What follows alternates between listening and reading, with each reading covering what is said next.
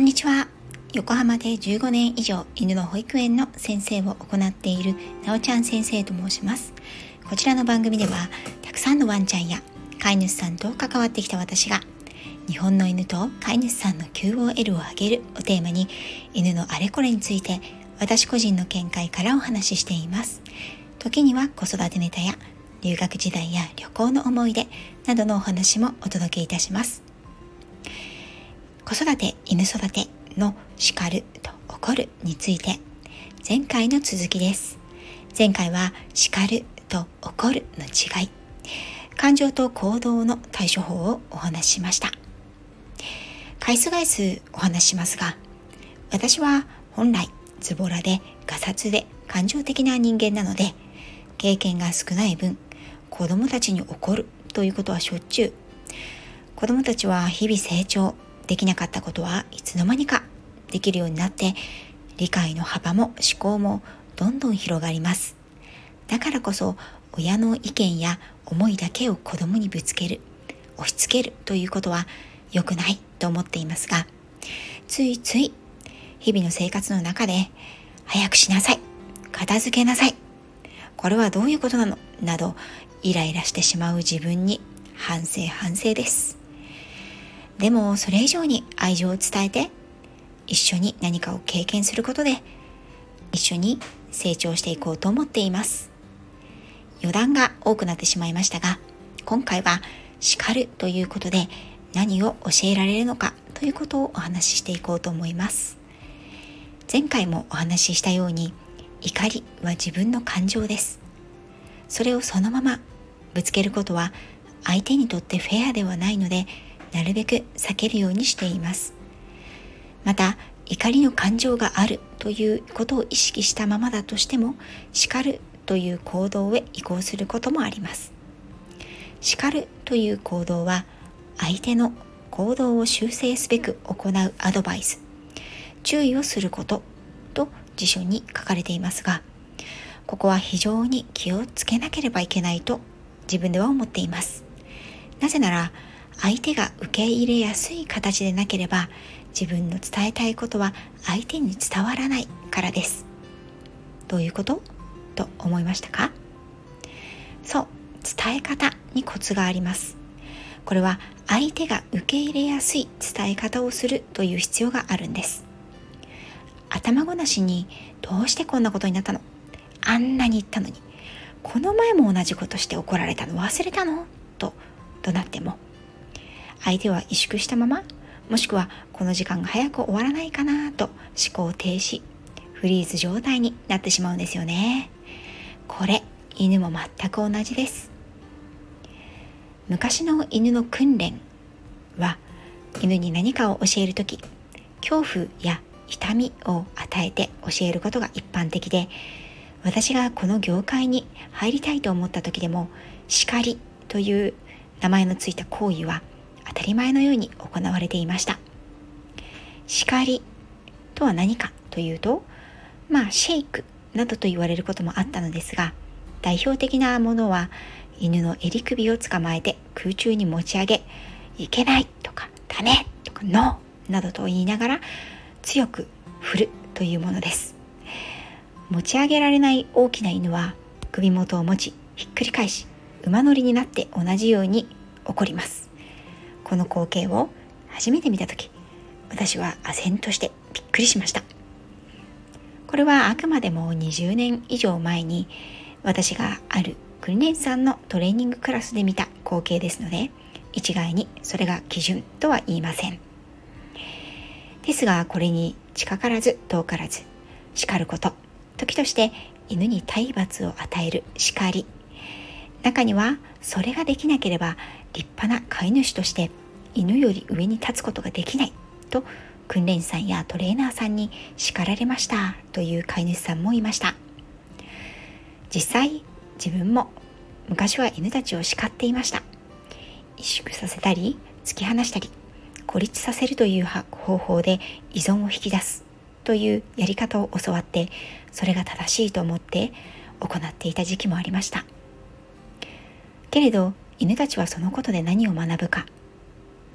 痛めつけたり寂しがらせたり萎縮させたりする行為で、彼らが人間に対して学ぶことは信頼や尊敬ではないんです。恐怖で支配されてきた犬はいつかその恐怖を人に対して爆発させることがある。恐怖を支配に使わなければそうなることはないというのは、私がイギリス人の師匠から受け取った言葉です。だからこそ私は特に体罰については犬たちに使うことをしません。言葉を尽くしても相手の信頼関係を回復させることができない。犬と人の関係は行動、態度こそが全てなんです。では、なおちゃん先生は犬を全く叱らないのか？それは違います。私でも犬たちを叱ることはあります。けれどそれには基準があります。すでに理解、認識していることをわざと違えた時になります。また叱るというよりは、その行動は私が今望んでいるものではないということを伝える言葉、その行動は今すぐやめてほしいということを伝える言葉、これを教えるようにしています。それらはノー、ダメ、ストップ、またはやめてという言葉にしています。それらの言葉は短く、まさに注意喚起を促す、意識を切り替えるという言葉です。この言葉を使うときに大事なことは、このような言葉はきちんと先に意味を教えておくということです。すなわちノー、ダメと言われたら、今やっていることを止めて人に注目するというようなイメージです。これは私の中ではあまり好きではないトレーニングなんですが、よく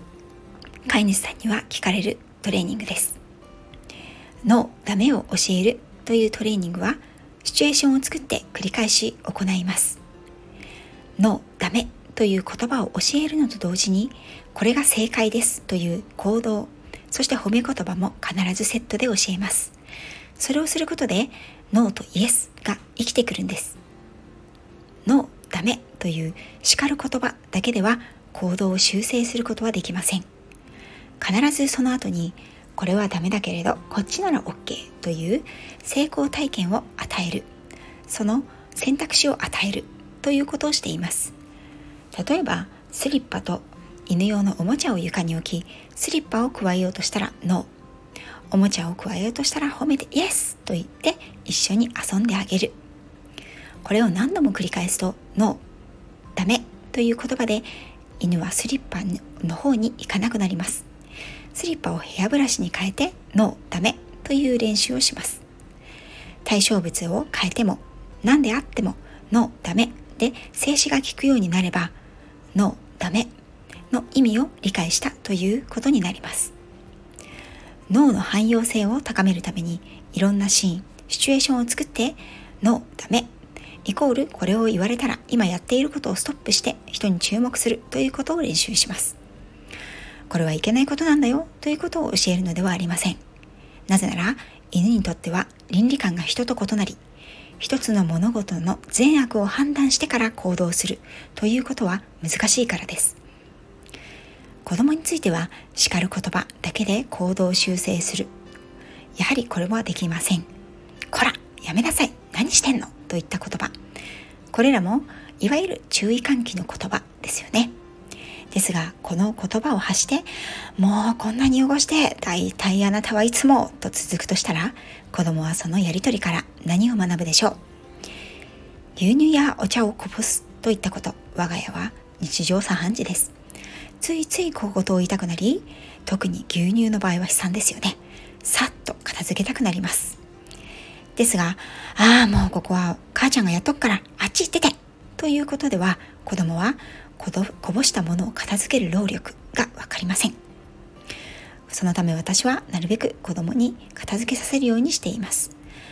もちろん1歳くらいの時は仕方がありません。言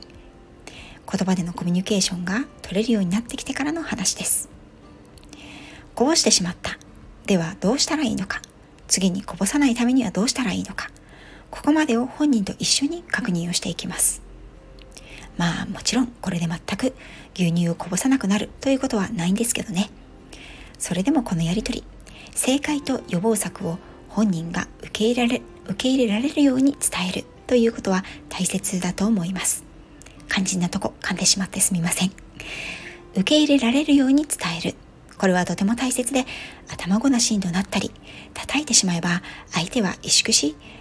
思考能力は低下していきます。そのため同じことを繰り返してほしくなければ、怒鳴ったり叩いたりすることは逆効果。叱ることと正解を教えることは常にセットの方がいいなと思っています。ここまでいかがでしたでしょうか。皆さんのご実践されている効果的な叱り方、ぜひ教えてくださいね。最後まで聞いていただきありがとうございました。